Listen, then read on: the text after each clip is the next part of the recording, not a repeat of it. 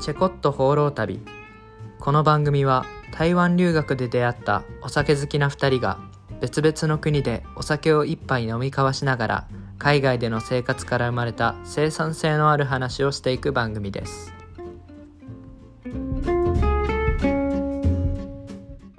じゃあ今日飲んでいるお酒は何ですか今日飲んでるお酒は、なんて読むんだろう、俺タイガー、ティタイガーじゃないんだよね。タイガーじゃないんだけど、同じ虎の絵が描いてあるベトナムの缶ビールでございます。えーベトナム語で書いてあるんですか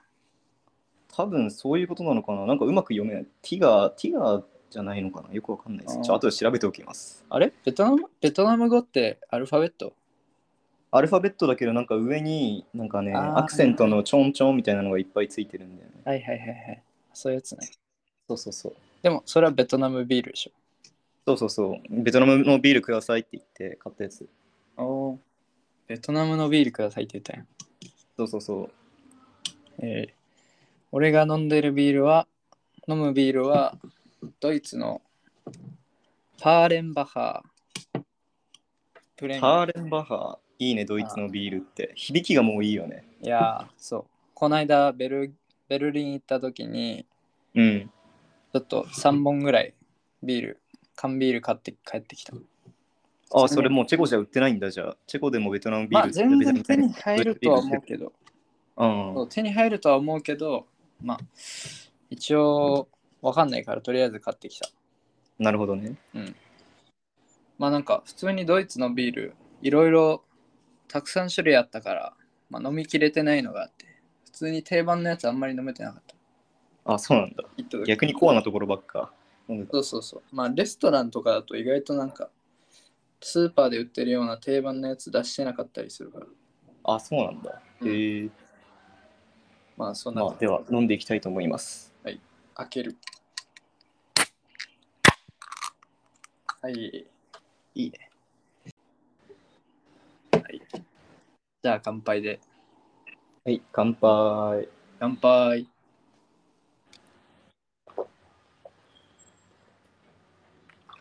あうまいです、ビールは。ドイツービールね。。いいね、やっぱ。などう違うの、ドイツビールって。いや、普通の定番のビールはやっぱ。あ、そうなんだ。そんなに大きな変わりはないのかな。そうね、なんか、うわ、感動するってほどのビールではないかな。えー今のとこ、ドイツのビールは。でも、まだそんなもんだよね。チェコのビールはうまいね。あの、あ、そうなんだ。一番人気のやつが、ピルスナーウルケルってやつ。い難しい名前してんだ。え、どう違うの、味的には。や、もうね、王道ビールだけど、もうなんか王道を極めた味って感じ。へえ。うん。まあ、チェコだったらね、ピルスナーウルケルは、まあ、一番ぐらい、普通に高いちょっとビール。そんなにするんだ。うん。まあでも一、番。それで、それでも。いや、一番って言ったのか、一番かと思った。あ1万はしないよ。今びっくりした。うまあ、それでもまあ安いよ。ーん。えー、いくらぐらいだな。250円とか、そんぐらい。ああ、まあ大体そんなもんだよね。ベトナムも多分それぐらいなんだけどさ、ベトナムの通貨、ベトナムドンが、なんあかもう桁がすごいんだよね。5万とか50万とか普通にもう100万とかもいくような、あの、物価、物価じゃないな、その紙幣、紙幣の問題でそんな感じになってるから、はいはい、毎回ね、あの、お会計にすごい迷うんだよね。ああ、それはマジであるよな。うんえ、それはあれゼロ1個つけるとかじゃなくて。いや、なんか、ゼロ1個つけるとかでもない、その日本円換算とかさ考えながら、あの買い物すると、かけるなんか何倍とかしいろいろ考えてやるといつも頭こんがらがっちゃうんだよね。え、実際、えー、1ドンいくらなの ?0. 点えっと、1ドンは分かんないけど、待って、1万ドンで、えっと、いくらぐらいだっけ ?1 万ドンで100円ぐらいなのかな ?100 円ちょっととか、それぐらいかな。おーなるほど。そうそうそう。もうあのアバウトでしかね、把握してないね、結構。ああ。じゃあ、韓国よりもでかいのか。桁。あ、そうだね。うんうんうんあ。ラオスとベトナムはすごいね、本当に。うーん。その辺、紙幣の問題が。なるほど。うん。待って、普通に自己紹介してないよね。え、それな、自己紹介から始めようぜ。とりあえず自己紹介からっていう題名なので、今日のテーマ。うん。そうね。じゃあ、自己紹介どっちからでは、タスクからお願いしますよ。じゃあ、わかりました。僕は、宮城県の仙台市生まれ、仙台市育ちで、大学の時に台湾留学に行く決意をして、まあ、台湾で3年間留学をした後に、ちょっと交換留学に行く機会があったので、行ってみようということで、まあ、チェコの大学を志望して、まあ、なんとかそれが通ったっていうことで今回9月からかな9月からチェコの大学に留学していますよろしくお願いしますうん、趣味とかいいのその辺は。あー趣味ね趣味はえっと古着とフィルムカメラウクレレも好きやし、まあ、料理とかも好きいろいろ趣味は多趣味な方だと思ってますね、趣味多いよね。結構タスクは趣味多いなと思います。はい、趣味多いマンです。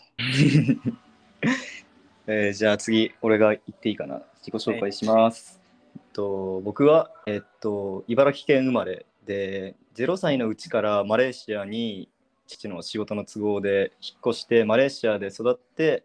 で小学校の時にまた、えっと、日本に戻ってで、高校までずっと日本で生活してました。で、えっと、高校卒業してからですね、は台湾留学行きたいなってずっと思ってるのがあったので、台湾に台湾の大学に留学してで今3年生が終わったところで僕は1年休学ですねタスクはその学校の交換留学制度を使ってチェコに行ってるんですけれども、僕は1年、えー休学してで今、えーっと世界放浪の旅っていうか、まあ、バックパッカーみたいな感じですねそのバックパック一つ持って世界中を旅するというようなこと、でちなみに今僕はベトナムにいます明日は多分カンボジア行きますおーまあそれがね、その番組名のチェコット放浪旅がそう、俺の留学先チェコとジュントの、まあ、放浪旅でかけられてて、まあ名前がチェコット放浪旅。ね。そうですね。趣味とかはまあ大体タスクとかぶってるなと思います。タスクの介護官みたいな感じで、俺はそんなに、えっと、ウクレレとかはしややらないから、 それなんかウクレレとかを抜いたバージョンのタスクみたいな趣味まあまあまあまあ。まあでもねう、んジムとかそういうのは俺行かないしね。あ、そうだね。運動とか結構好きです。 まあ俺も運動は好きだけどね、ジムは嫌いっていうね。面白いよ。まあまあまあまあ。人それぞれさ。そうだな。あっていう感じかな、そとんりなあえず自己紹介は。そうね。そんな、自称、マレーシア育ちの、ちゃんとあの、毎回自己紹介するときこれを言います。はい、マレーシア育ち。俺はいまだに疑っています。 いやいやいや、疑う、疑う余地ないから、写真とかもちゃんとあるから。まあまあまあ、まあ、今時ね、作れるからね、写真は。疑いすぎでしょ。ああ、まあでも、まあそういうことですね。そうですね。一応、あれかな、台湾留学に決めた理由みたいなの、一応話してた方がいいかな。あそうだね。うん、台湾留学決める。どうぞ。俺から話します。まあ、まず僕高校時代に、まあ、高校入ってから決めたことなんですけど高校は普通の進学校に入って、まうんうんあ、。国公立の大学を目指そうかなみたいなぼんやりとした、まあ、親に流されるままみたいな感じだったんですけど、えっなるほとど、高校で、えっと、ハンドボール部に入ってハンドボール。はい、ハンドボール部っていうのが、まあ、僕の高校まあまあ強くて当時、まあ、県で2番3番ぐらいの高校でだいぶ厳しかったんですねそう強くてでまあまあまあ野球やってたし投げるのはいけるからなんとかなるかなと思ってやってみたら、まあ、野球とは勝手が違うと。で野球野球ってやっぱり体力あんまり必要ないみたいなとこあるからうんなんか うんそれ言ったらなんかまた、なんか言ってくる人いそうですよね。いやいやいや、でもマジでそうだと思うよ。野あ球でも部一応タスクもね、タスクもだって野球ファンだからね、野球ファンがそう言ってるってことだからね。あいや野球やってたからね。そう、野そう球、野だ球は、やっぱね、その基礎トレみたいな、走り込みみたいなのが少ない部活だから、まあ、サッカー部とかバスケ部と比べてね。で、ハンドボールはね、すごい、あれなんだよね。走り込みが多い、体力勝負のスポーツだから、手の知らなくて、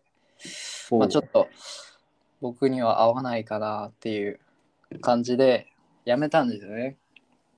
おお、やめちゃった。そう高校でやめていやうん何しよっかなと思ってた時に、中学時代は数学が得意だったんだけど高校に入って、数学あれできねえなってなってでそこその代わりに英語がちょっとあれ俺英語できるじゃんみたいになって高校で、まあ、そこからなんか海外ドラマを見始めたりしてでちょっと映画海外映画にはまりだしてからちょっとなんか自分の道としてこれからなんか海外での生活っていいなかっこいいなみたいに思ってはあいはいそれあ、で秋だね。それでまあ親の親にちょっとアメリカの大学に行きたいみたいなまあ浅はかな考えで言ってうん。でまあそんなお金もかかることだしみたいに言われたんだけどまあん一回とか、じゃあ夏休みだけ行かしてあげるからみたいな感じでカナダに行くことになったんですよね。うんうんでカナダに行って、まあ、親の考えとしてはそのえっとまあ一回行って、まあ、一人だし当時16歳でくじけて帰ってきてああやっぱ日本の大学行くわってなるなと思ってたらしいんですけどまあやっぱね好きだったのがさらに好きになって行ってからうん。まあ行ったのあはあ、彼女親のね、親の期待通りにはならなかったっていう話そうね。そうそうそう。カナダ行ったら、さらに好きになっちゃって、まあ、大学、やっぱり海外行きたいと。うんうん。でもまあ、いざ行くってなると、本当にお金がかかるから、まあ、無理だなっていうことになって、で、なんか、その留学を仲介してくれる会社みたいな、留学エージェントに話してたら、ちょっと台湾とかマレーシアとか、アジア圏の留学だったらどうみたいな感じで言われて、うん。おおあその手があったかってまあ普通に考えたらある手ではあるんですけどうん。まあ英語も勉強できるしあわよくば中国語もできるそれでいて日本よりも学費が安いあこれ行くしかねえなって思って、うんま。あ、決めたっていう感じですね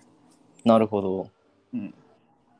最初はやっぱそうだねなんかアジアの留学ってそんなに目につかない感じだからさ留学っていうとどうしてもアメリカとかオーストラリアとかカナダとかになりがちだけどねそうそうそうしかも当時ね中学あ高校生の自分はなんかまあアメリカとか海外ドラマにハマってたのもあってうんあれなんかアジア圏とか英語圏じゃないところで勉強しちゃったら変なアクセントついてかっこ悪いんじゃねみたいな感じだったんだけど あるあるだね結構そそうそのうそう高校生とかこれはマの時ジでにふと思っちゃうよねこれはマジであるあるだけどうんでも実際そんなことないですね英語なんなてどこで勉強しても一緒です所 詮日本日本人のアクセントはついてくるし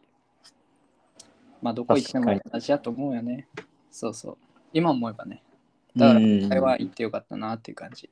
うんねはいじゃあ次俺か俺が僕が台湾の大学に留学するきっかけとなったのは、まあ、まず先ほど言ったように僕はそのマレーシアに結構7年ぐらい住んでてでそれから日本に帰国してきてるんですよねうんうんで最初帰国したばっかの時は別に海外好きとか自分でもなんかあんまり思ってなくて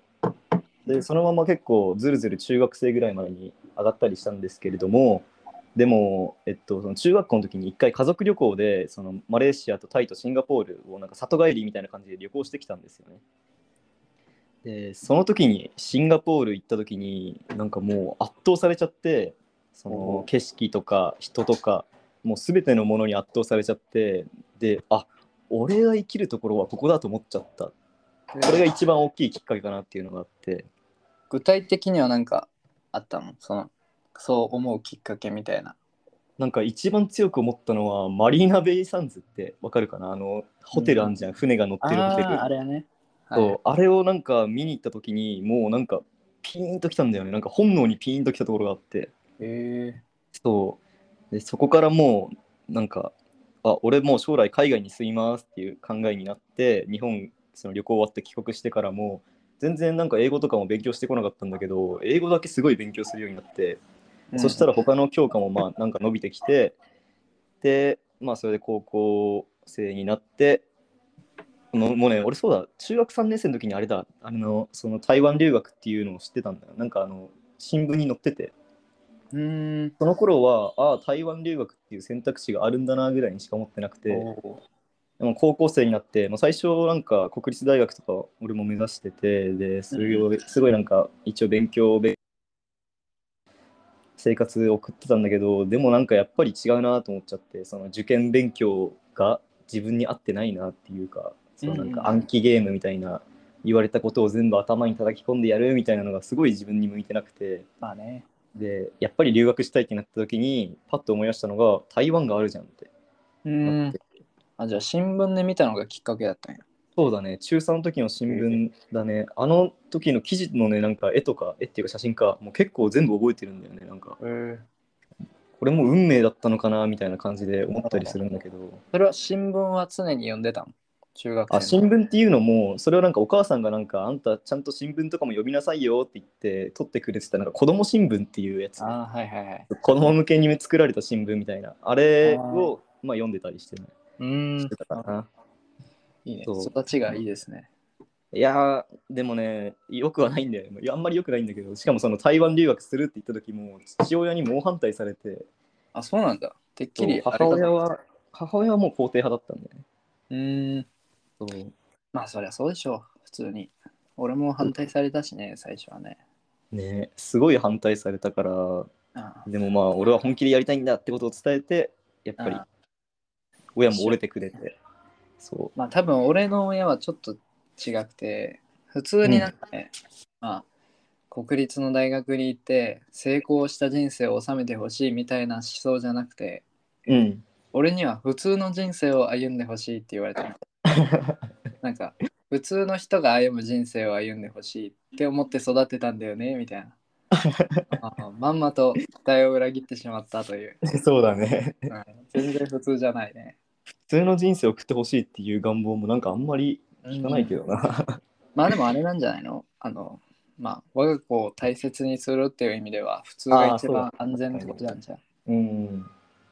そうそう。なるほど。だから、まあ、成功すると成功するなりにね、いろいろリスクとかも伴うしね。確かに。うん。そういうことなんじゃないか。そうだね。まあ、とりあえずこれが台湾の大学進学に至った経緯みたいな感じかな。そうだね。台湾留学は、でもまあおすすめですね、台湾留学。結構今、ね人増えてきてるけど、うんうん。まあ、いいことでもあり、悪いことでもあるみたいまあ、そうだね。な。あ両面性みたいなのはあったりするけれども、でも総合的に見て、やっぱり留学っていうのをそもそもしといた方がいいと思うし、で、留学先として台湾に行くっていうのも、すごいいいことだと思うよね。あうんうんうん。まあでもね、その辺に関しては、俺ら日本の大学行ってないから、ちょっとまあ、ちょっと分かんなかったりするけどね。分かんないとこも確あるけどね。かにうん。もしかしたら日本の大学の方がいいかもしれないけど。うん。うんまあでもなんか日本の大学生と、まあ、会う機会あるじゃん普通に日本帰ったりとか、まあこっちでもたまにね日本人の交換留学生とかいるし、うん。うん。まあでもそういう人たちと話すとああでもなんか俺は、まあ、半分逃げみたいな感じで台湾に来た感じはあるけど、うん結。局なんかこの人たちよりいい大学生活を送れてたんじゃないかなって思うね。確かに、そうだよね。失礼ですけど ね。そう言っちゃ失礼かもしれないけど、なんか場数踏んできてるぞ感がちょっとあるかもしれなうんい。生意気やけど。生意気やけどバカずなんて踏んでないけどね、本当は。そうだね。踏んだとは思ってもないけど、でもやっぱあのちょっとあの話聞いてて羨ましいなと思うのは、日本の大学生活のやっぱサークルとかさ、そういうのがすごい活発じゃん。はいはい。台湾もあるっちゃあるけど、なんか日本のやつとはまたちょっとそうね。趣旨が違うというか、あとあれだね。台湾人はあんまり酒強くないね。そこがちょっとあれですね。だからそういうサークルとかも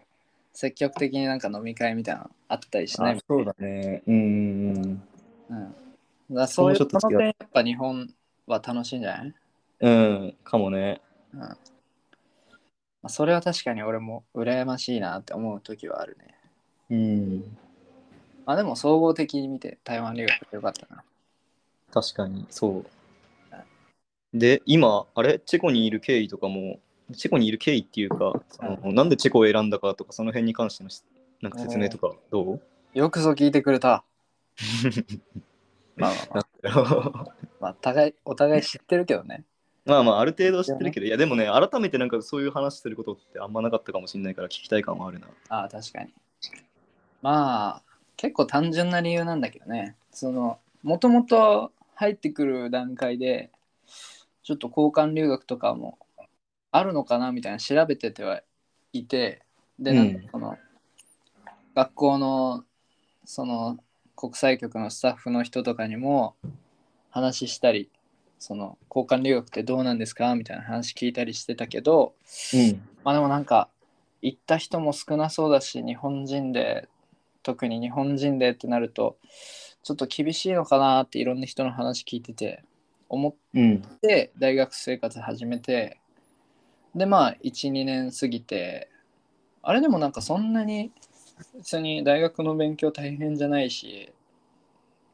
なんか成績成績的にもいけそうだなと思って2年生ぐらいうん。で、まあ、じゃあ、申し込んでみようって思って。で、あで、まずそれで、交換留学しようと思ったんだけど、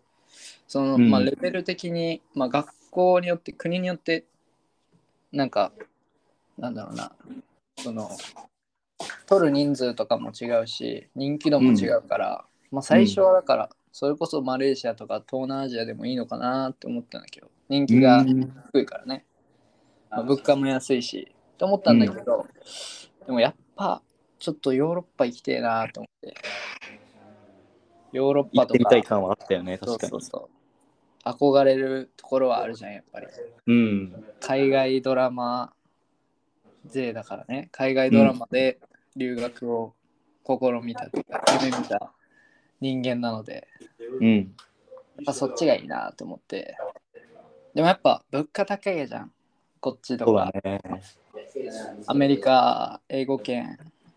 ヨーロッパもまあ物価高い。っうてなったん時に、なんかチェコとか東欧の国ってどうなんだろうなって調べた時に、うん。そんなに物価が変わんないって思ったのね。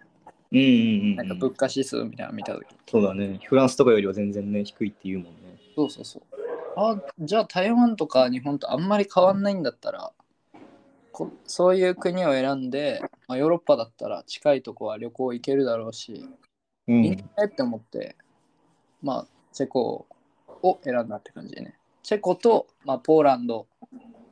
あとハンガリーとか、その辺の東欧の国を選んで、うんまあ、第一候補のチェコ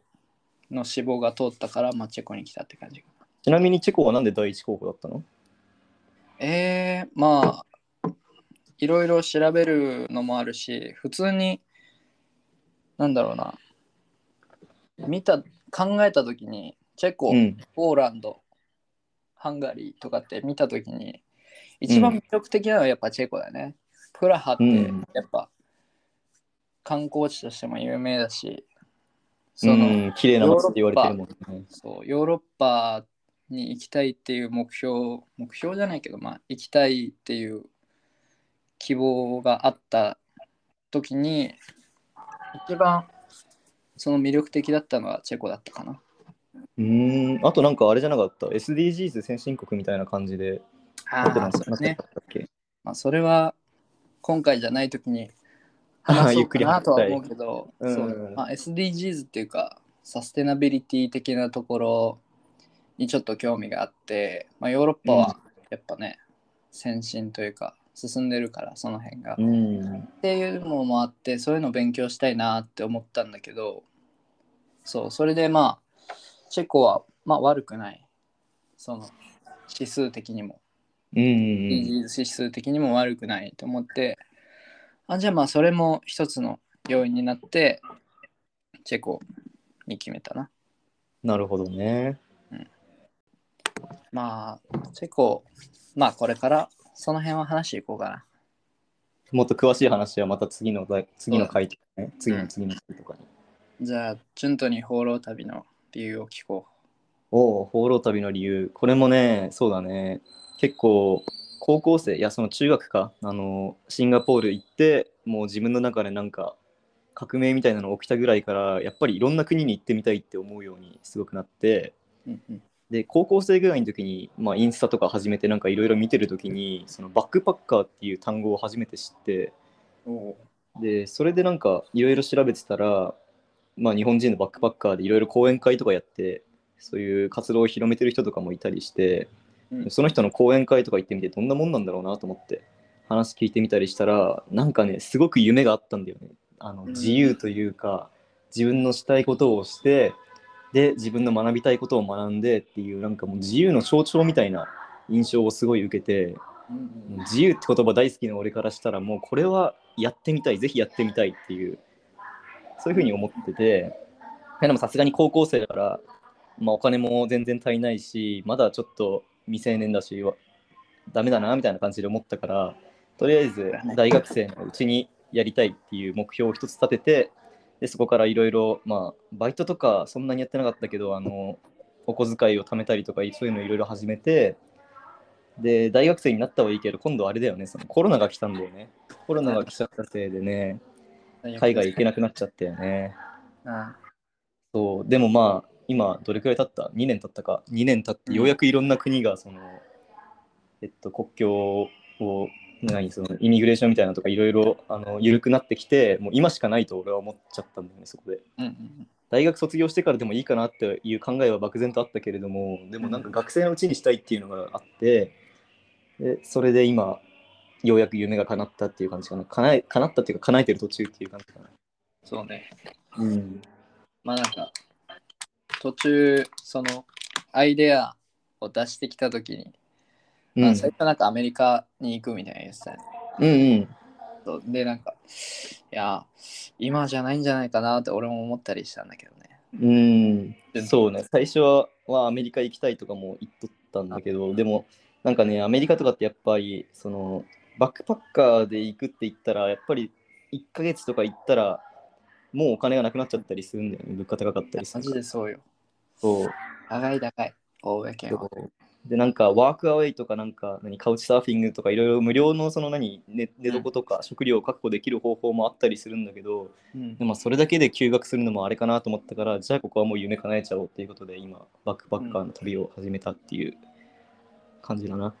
いいねね東南アジアいいね普通に俺も行きたかったなその在学在学中っていうか在学中だけど今え。うん。台湾留学中に行きたかったうん、あ東南アあ、ジア留学してる時に時にうねん。いや、まあでもね、ここ、そうだな。まあ次ね、俺も思うのが、やっぱり友達と来たいなって思うんだよね。一人で旅してて思うんだけど、一人で旅するのはもちろん楽しいんだよ。そのまあだって周りのことなんてあんま気にしなくていいから、自分の動きたい時間に動いて、自分の食いたいもの食ってとかできるんだけど、でもやっぱりなんか綺麗な景色見たりとか、美味しいご飯に出会えた時とか、何か楽しみを共有したいなっていう時に、隣に人がいないとちょっと寂しくなったりするから、うんだから次の目標としてやっぱりこの旅終わってまた次旅いつに出るか分かんないけどだ誰か友達連れてきたいねそう4ね人ぐらい4人ぐらいで行きたいまあ、俺はまず行くだろうね。行くだろうねさすがうにん。まあ、ね、だって台湾の大学は9月スタートで、まあ、6月ぐらいに終わるわけだから、うんまあ、就職するってなっても半年時間あるからね。うんまあ、行くでしょうね。そんなに早く就職しなくてもいいんじゃない もう1年1年半ぐらい住んじゃえばそれ含めてああ、まあね。それでもまだ新でも卒もしてし、まあ、俺日本で就職するかどうかは多分しないと思うけど、うんまあ、日本で働くとしたらあれだよね新卒新卒はやっぱあれだよねその卒業あまあ、して。重要視されるけど、でもなんかさ、聞いた話だからよくわかんないけど、やっぱりその卒業してから2、3年のうちは、うん新卒として扱ってもらえるみたいな話もあったりするから、えーまあ、結局だからその空間空白の期間に何をやってきたかみたいなところが問われたりするんじゃない、まあそうだね。まあ俺は普通にね、東南アジアでやりたいこともあるし、うん、うん、まあそのね、SDGs 系の関連でうん、やりたいことがあるから、まあちょっと行くのありかなって思ったりもするけどね。うん。まあでも最初ちょっとお金稼ぎたいね、なんかね。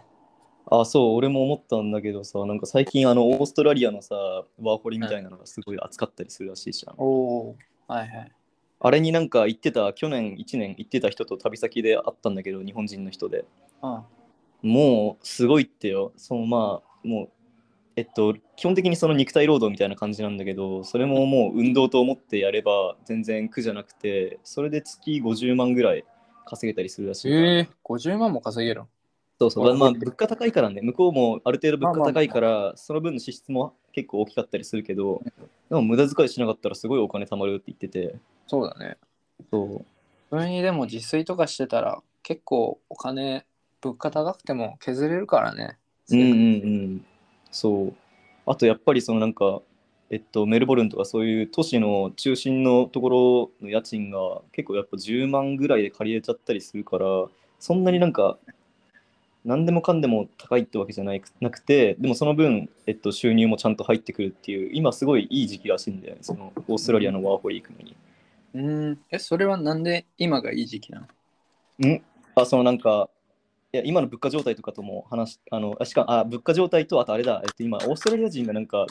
その肉体労働系の人員不足に陥ってるみたいなことをその人は言ってたわ。えそうなんだ。そうそう。だから農場とかで働いて、あのワーホリで働いてうん来る日本人の人が最近多い。日本人もついに出稼ぎするような時代になってきてて、ああ、やばいね。 やばいね、これ衰は。退してますね、完全に。いよくないですね。やー、まあ、これについても話していきましょう。うん。そうだね。一応、生産性のある話なんで。生産性のある話を目指してますんで。うんそうだね。でも、オーストラリアは確かに何人か友達いるけど、1年普通に、まあ、レストランとかで働くのと、プラスで1年か何ヶ月とか農場に行くと2年できるんだよね、ワーホリ。うんうんうんうん。なんかあるんだよね、そういう条件が。普通の国とちょっと違う。普通は1年だけど。いいねうんで、なんか今コロナのせいで、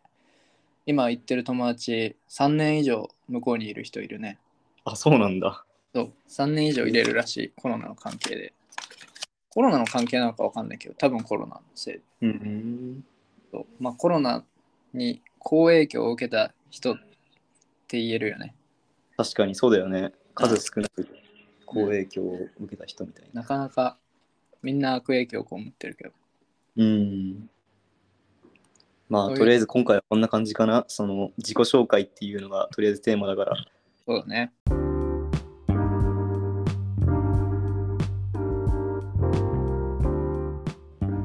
はい。では、今回はここまでということで。